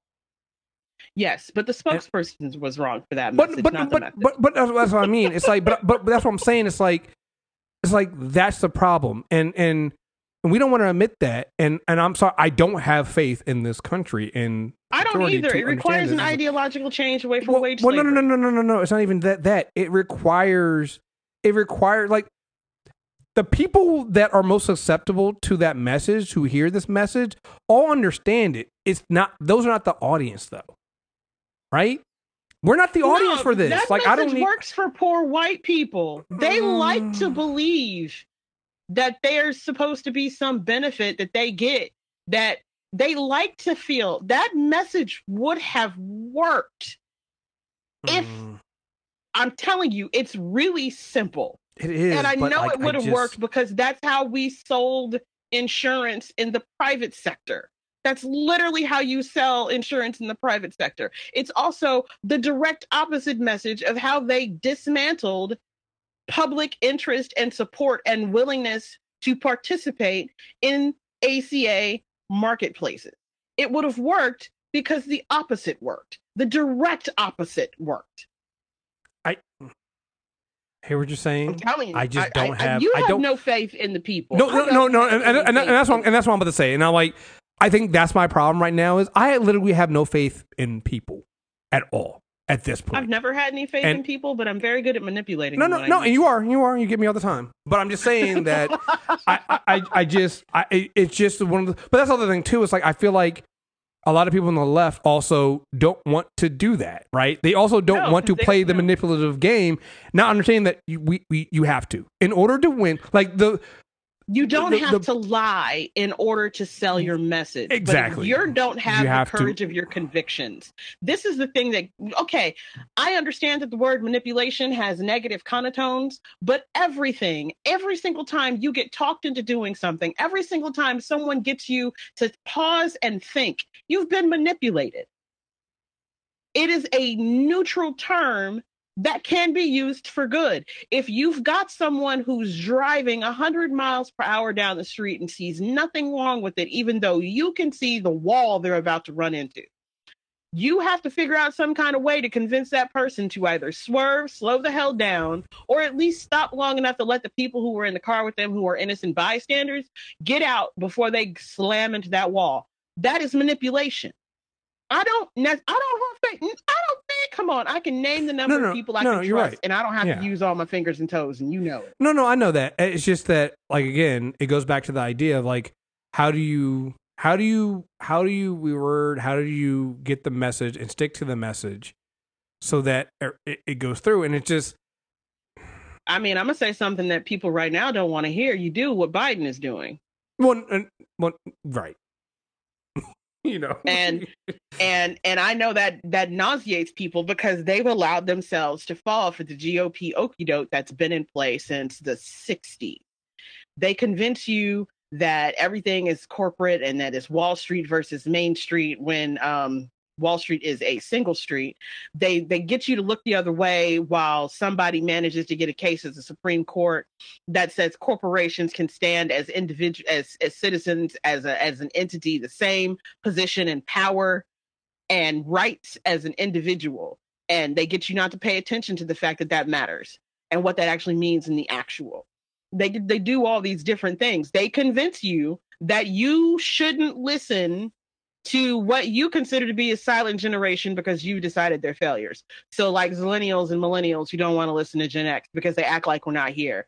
Um, even though all of the privileges they have that let them stand in the street and say fuck the police come directly out of everything that the Gen Xers did, namely grinding and hustling the hell out of it to where you had a position to where it was more attractive for them to have you go to school than enter the workforce because they could better they could not control you as well that that's what it takes. It it it takes a certain amount of respect, and and it takes a certain amount of coalition, and it takes a certain amount of. You don't have to be like minded, but you have to be like narrative, and we're not willing to do that because it means we have to make space for people who don't necessarily want something the way that we are, or who got radicalized to an issue and an understanding, or who who don't consider certain words to be dirty and to be pejorative. I was like, I grew up the height of respectability Oh. politics. My mother still loses her mind. She's like, I don't understand why you never ran for politics. I said, because I smoked a lot of weed and there are pictures. And we and we've we've allowed our conversations about politics and what that means for governance to become character debates. I'm sorry. You name me one unsullied character who's running for an office on any level. You name me one unsullied person who's gone up for promotion at their job, including your damn self. This is not, we have to stop buying in to the speech at the end of American President that being president is 100% about character. Lyndon, Lyndon B. Johnson was a flaming, open, white supremacist. He used nigga in the White House. He called people Yo. boy on the floor. That was the one. that was the one. That was the one thing in the documentary when when his daughter was there was like, I'm like, bitch, if you don't sit the fuck down, like if you was don't, like, yeah, yeah, you you go ahead and you you do that narrative spin. But people like to act like that isn't the biggest sign. Like, I don't like Joe Biden. I don't like him. And part of the reason why I don't like him is because, like a lot of politicians, they started outsourcing their job.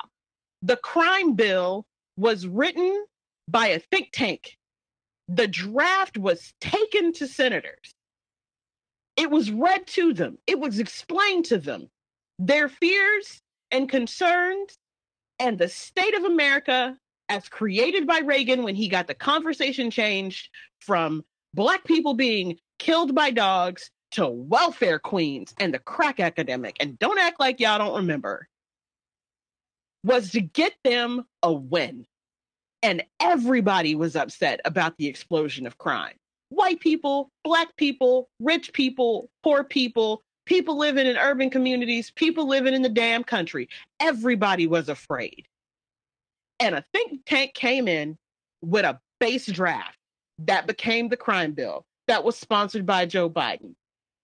But it was also advocated for on a nonpartisan basis in all 50 states. So when people want to get hung up on, oh, he did this, oh, he voted with white supremacists, y'all sent Jesse Helms and Strom Thurmond to the white to DC till they died. Everybody voted with white supremacists. Open white supremacists and non. Everybody. When you want to play these games about, well, he can't change, look at his record, look how this and that and the third. I was like, you know what? Yes, he can. Because Lyndon B. Johnson figured it the fuck out.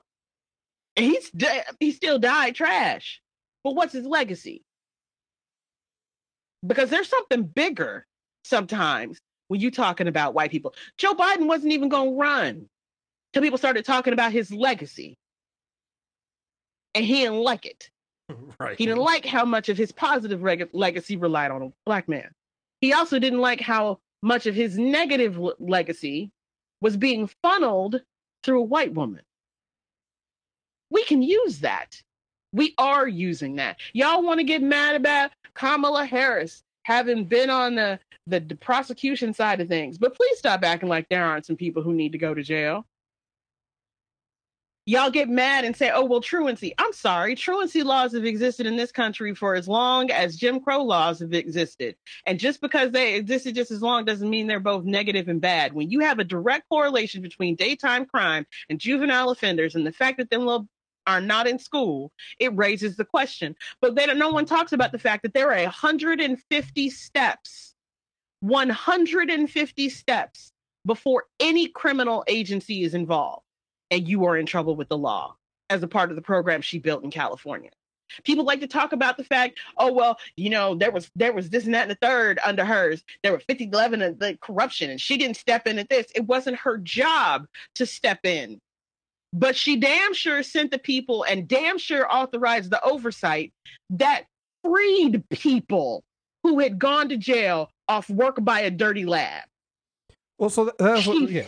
fired people when she found out that they were covering up for embezzlement schemes and she made sure that they would never work again and she put their ass in jail. She may have not necessarily understood what it meant to not give certain people parole, but her work is directly responsible for a law that is about to pass in California now that will remove the barriers from people who have been trained to be firefighters and hotshots to petition to get their records expunged so they can have those jobs as civilians, as ex cons, as freed prisoners. So you do what Joe Biden is doing. You find the people who have the skills and have the ability to look at the world and see that long game in a way that you can't. You hire somebody who has a better understanding of narrative spin than you do, and you start listening when that black woman says, Shut up. well it's it's well it's it's all of that and i think that's the piece right it's like learning to use the pieces you have because the right damn sure does that the right Yeah. will i mean I, I mean we're seeing that now with donald trump right how many of them swear up and were, were like they never would get in uh, they, they Donald Trump will never be the nominee and all this other stuff. But then you see, like everybody's talking about, and I've said it myself sometimes about how, like, you know, what what evidence do they have on Lindsey Graham? But until you realize it's like, well, no, Lindsey Graham just made the calculation that it actually is, you know, he wins. Like I was talking about, you know, no matter what happens at the end of this Donald Trump stuff, you know, and, and whether he wins election or doesn't, I was pointing. People are like, oh, well, you know, if they nominate, you know, if he puts his nomination through, then they're, going to be wiped out in the Senate. And all this, they're going to lose all this. I'm like, because they already won.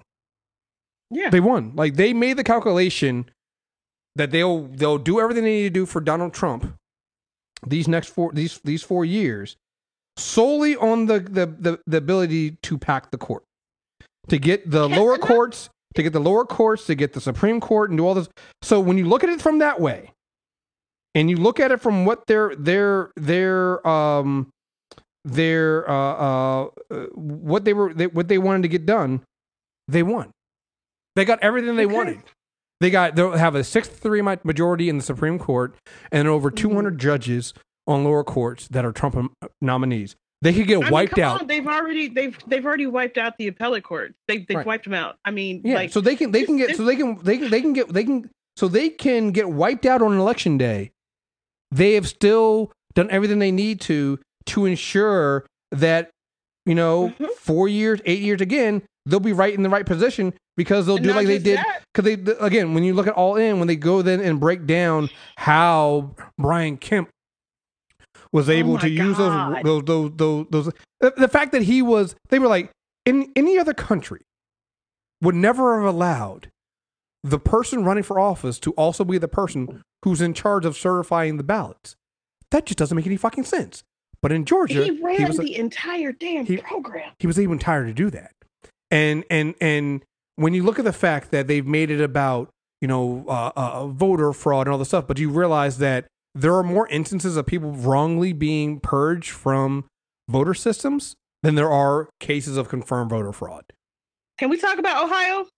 Yeah, well, I mean, yeah, That use it or lose it shit. yeah. That now voting realize it was the vote- voting is just something yeah, that they were doing. voting is your only It was the law. Yeah, voting is your only right. That if you don't use it, you can lose it. And somebody brought up very plainly that if you don't go shooting and, and go hunting on Sunday, you don't automatically lose your right to the Second Amendment. But somehow, if in Ohio, if you don't vote after a certain, and then they found it was like six years of inactivity, and you don't vote, then you you lose your you're automatically purged from voting rolls. And then they found out that some people, due to glitches, um, had voted the year prior year, but were also purged.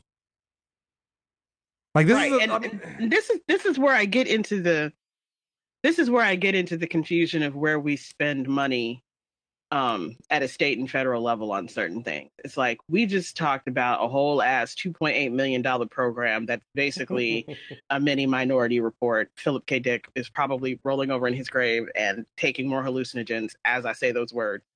Um but we have states and that have 55 million dollars and sometimes billion dollar budgets for the police but nowhere in that budget is uh, a, a unifying, streamlined means of collating data we actually need to have, and that needs to be extremely accurate. Why do people think that is? And why do they think that no one talks about it until you see a doc- documentary like her where she was talking about that one white man who was the poll worker who said, Last year I had 20 something, this year I've got like three, and I don't Mhm. understand. When he was talking about voting machines, when he was talking about how many polling centers that they had. Like this whole thing about where the postmaster just straight up was jacking blue boxes. Yeah. And had had cities locking them and saying it was about um mail theft, but no one had any reported crimes of vandalism to post office boxes. Why don't we have?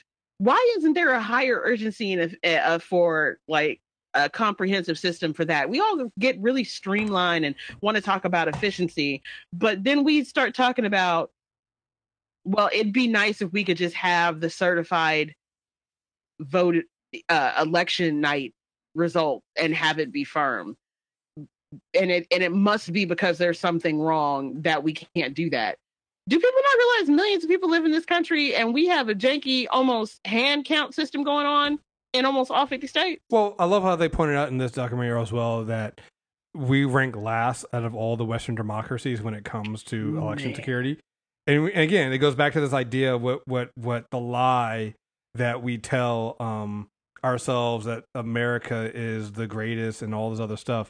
Yet we rank last when it comes to you know election uh, uh, making it easier. Like we're one of the hardest nations out of the Western nations to vote in. Yeah, I don't understand. I mean, and, and I loved the way that the I, the the the woman, I think the black woman who was in it, I think she's a historian.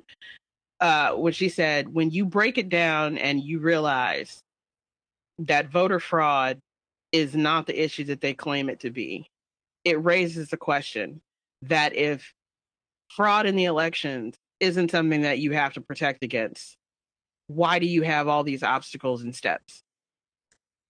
And no one wants to answer that question because that's when you get into the issue. Like, okay, like I was talking to my mom the other day because she called me and she's like, What do you know about this Amy Broad?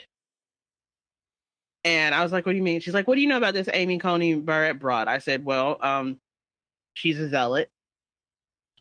Um, and she would be unilaterally hostile to progress and the protection of rights that aren't derived from specific language in the original document of the Constitution.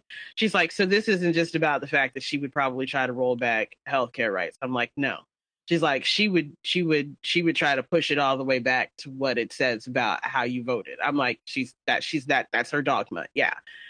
And I think that we forget that, you know what I mean? That like it doesn't necessarily have to be this really big, huge thing. It could just be this little piece of dogma that people get hung up on. Well, And I felt like All In did a really good job of kind of bringing those things to the foreground because they did a flash between talking about stuff from the past and things that had happened to forward talking about people. Um, because I, I, I, I recognize and understood that the indigenous people in this country are treated at a horrible, horrible like level and they're under some really restrictive regimes that have existed as they have since the Trail of Tears.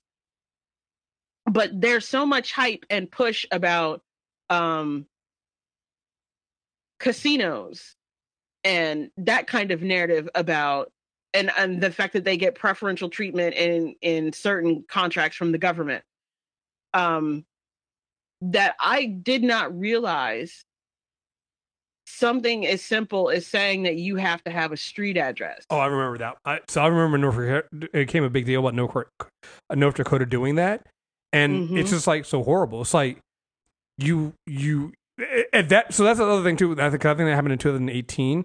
So at this point, Yeah. we're, we've now reached a point where now the more quiet stuff like voter voter ID laws passed. Now they're overtly doing things because it's like there's no other.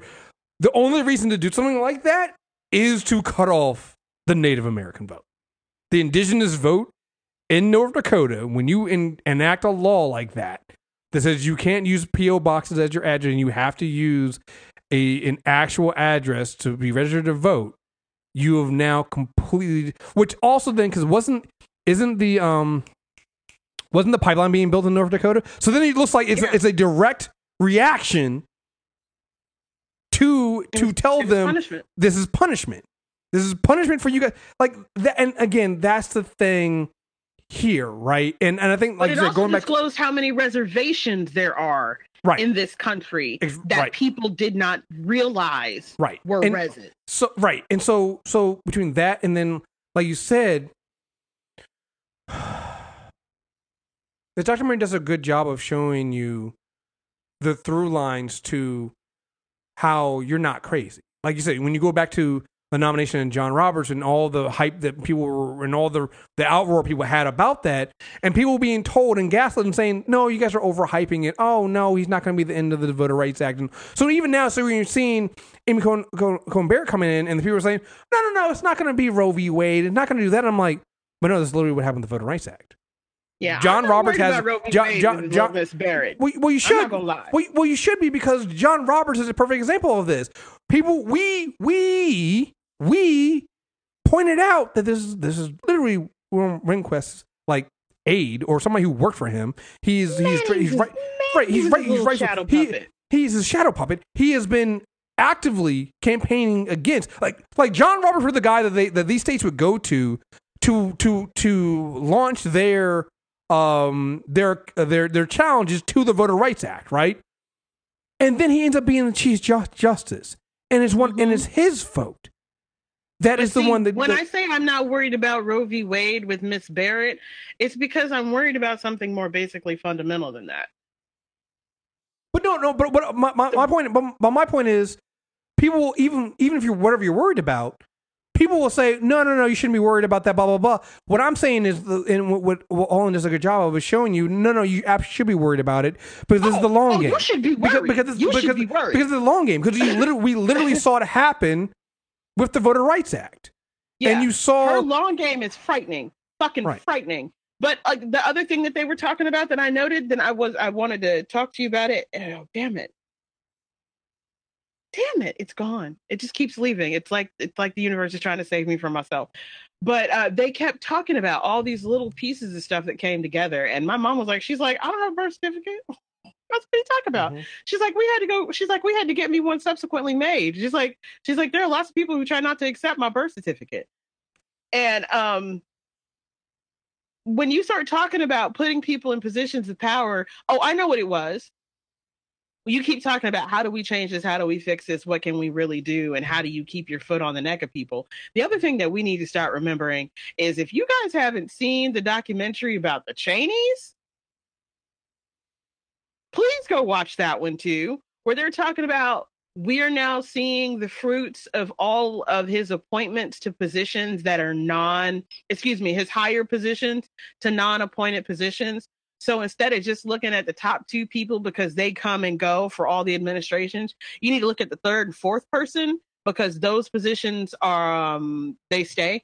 They're the ones who come in and do the vetting and the onboarding for the new people because they're the ones who last almost all of those are still Cheney appoint Cheney people. And that's the kind of stuff that I'm worried about. It's like we've got people who work for this orange nutbag who are very quietly ensuring that even if he's gone, their new status quo can be maintained. So when I say I'm worried about a candidate like Amy Barrett, it's because the case that just happened in Oklahoma, where they declared a very large section of the country to still be a reservation. Did you see that one? yeah. And uh, uh, everybody, no one wanted to really talk about that because now it comes into what are the water and mineral rights. One of the reasons why he felt very comfortable doing that is because you can decertify a res. The federal government can decertify a res. In addition to the stuff that they've done with the voter rights suppression changes to the laws, they have been very quietly threatening reservations with being decertified. And Justice Roberts, in his stunning opinion, just designated that a particular res in Oklahoma is almost four times the size than it was previously assumed to be. And underneath all of it is one of the largest natural gas pockets in the country. What do you think's gonna happen? Yeah, I'm gonna do. Yeah, So it's all laudable. And I was like, people were like, I can't believe he did that. And, you know, it, it was a murderer. He's letting this person out. And everybody's all hung up on the criminal, criminal element of that. But that, that all got kicked back down to the lower court for them to clean up that mess and to make sure that this person was tried in the right, you know, right courts. Um, and to maintain at least a semblance of respect to sovereignty of um, of native land. And that all needed to be done because there are certain contracts that are to the benefit of corporations that would be very, very, very, very threatened if that wasn't maintained. But at a basic level, under the current regime, knowing that reservations are being decertified and then knowing that that land can then be put to private purposes and that they can use eminent domain against people who live there to remove them from that land for a fraction of its value if they pay them at all it has bigger overtones. That is the kind of judge Amy Coney Barrett was trained to be by Justice Scalia because she was his clerk. So she's not the new, she's not the heir apparent to Scalia. She's the apocalypse. Yeah.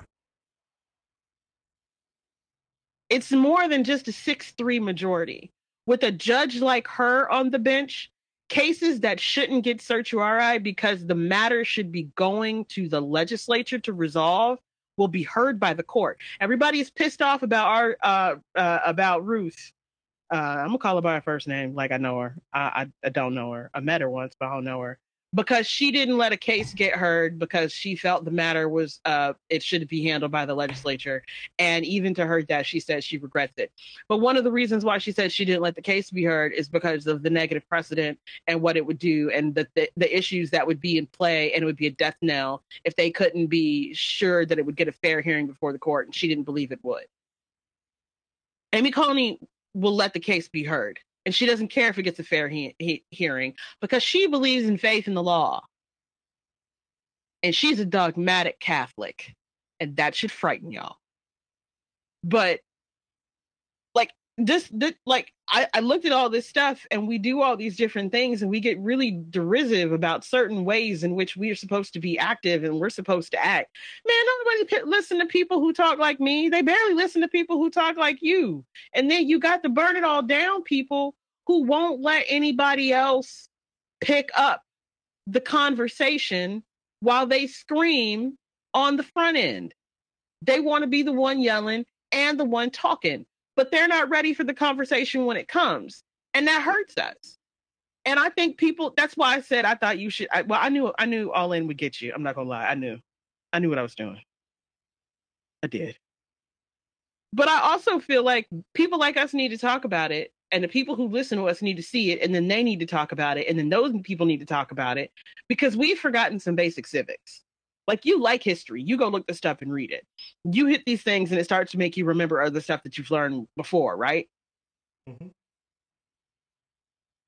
that's not necessarily the experience for a lot of people and Oh, the more oh, i'm realizing Oh, that people don't understand how governance works the more frightened i am about how governance is gonna work. Oh yeah, and you should be.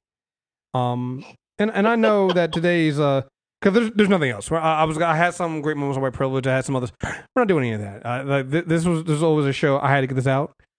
Uh, because if I didn't, um, particularly right before the, we're, we're almost one month away from the election. Um, I, I, I don't know what that October show is going to sound like because it's going to be the end of October, and I don't know the Yeah, panic that's in my you yeah need to let yeah yeah yeah. So I had to let something out now, um, just because I haven't seen the, the documentary between MLK FBI, all in just some of the stuff that's happening in this current day. I really needed to get this out of my chest just because it's it's it's it's, it's frightening and we're sounding doomsday but I, I feel like everyone needs to be frightened. you know? if you are not You don't avert doomsday if you don't recognize that it's coming. right and and like you know it's it's it's it should be frightening and and there's something that i've seen a lot of people that are all on the burn it down side and and and our social and i've seen them say this and and, and it's not that i don't disagree with them at all you know i, I agree with them and, and, and what they were saying in, the, in this aspect which is when your institutes can't survive the death of an 84 year old white woman in one position your institutes might not be as strong as you think they are. And I know we as black people know that already, but I feel like a mm-hmm. lot of white people are just realizing that. It's like like we were already in trouble as it is, but people's reaction, rightfully so. Like I literally went on I, I found out that that that Ruth Bader Ginsburg died and literally the first the only thing I put on the on, on the Twitter was fuck, and literally almost everybody else was saying fuck the same. We're saying the same. This might be the, the, the there might be a Guinness World Record in the collective um, one word tweets of just saying fuck on that night when we all found out. But it's because we all felt the same way. It's like, how weak are the institutes of America? If an 84 year old woman dying throws what could be decades and centuries of civil rights and civil rights work into turmoil and hangs in the balance you might want to think about your trust in some of these institutes. And not saying that you don't vote. I'm obviously about voting. But at some point, there was like, especially after Trump won, there was a lot of this talk about how, well, no, no, no, the process and the and the the American Institute will will survive. And again, a lot of that came from white people. Um, and a lot of us black people and brown people and marginalized people were just like, have you met our institutes before? And Yeah. and yeah, it's just it's, it's I mean, let's be real. We just need more people to understand and become. I, look, I'm a big fan of un- discomfort, and I think the reason why we're getting some traction from people um, in a more nonpartisan way is because it is now the uncomfortable realization of how very easy it is for white people at any economic level to fall to what they in their minds, whether they recognize it or say it out loud or not, consider to be the black place yeah, yeah, yeah. yeah. in the economic scheme of things. Mhm. And I am I am okay with I say we should use that fear. We should use that fear to reorganize and rebuild the the structures upon which we're built. But we can't do it if people don't acknowledge that the foundation that we were built on is trash. Yeah, and and Like- cause, yeah, because because I, I, do want to wrap this up. So I'm not even gonna go down the road of of Trump's latest um his uh, executive orders and the campaign against the 1719 project, but like that's like that's really where we're at, right? 1619. I mean, six, 1619 project where we where where even just the basic fundamental edu- educating of America is now a partisan issue because you want to argue the factual history of this country because and he picked a dumb year. but it's just but but I'm just saying it's but that but that's the thing it's like when when we can't do like I feel like remember that scene in um was it the Ballad of Buster Scruggs with uh it's it's the meme with uh James Franco's character and they're all being about to be hung. He looks over and he looks over the guy and he goes first time. That's how black people feel like with with all these white people freaking out right now about Mhm. our incident. We're like where they where where white people are right now with with with Trump and, and this up- upcoming election. The rest of us are kind of going like, huh, oh, it's your first time feeling like you're right to run.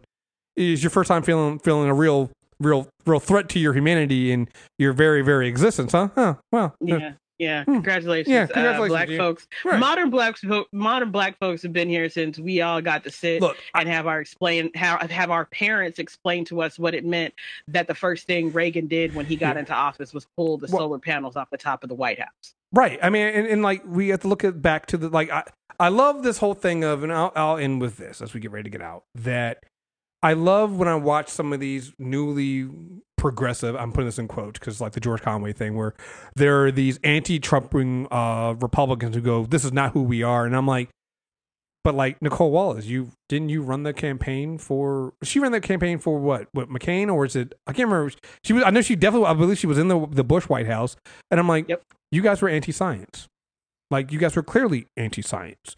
Um, when you guys talk about Reagan, like you said, Reagan pulling the solar panels off of the White House that, that Jimmy Carter put on there. I was like, hey, my first election I ever voted in was in 2000 for uh, Al Gore. And I remember all of you Republicans who laughed and joked about his warnings about global warming. And now we're, what, less than a decade away from doing irreparable damage to the, to the, to the world, that to the, to the earth and to the planet. Like, you guys don't get, you guys don't just make it seem like Trump is the new thing. It's like you guys have been doing this since existence. Forever. Like, and, and and I think that because we don't, there's this thing with the majority where they seem to think that these things are so far away. I like to remind people, like, my father when he turned 18, he had the right to go to the to to the military and to fight for his country.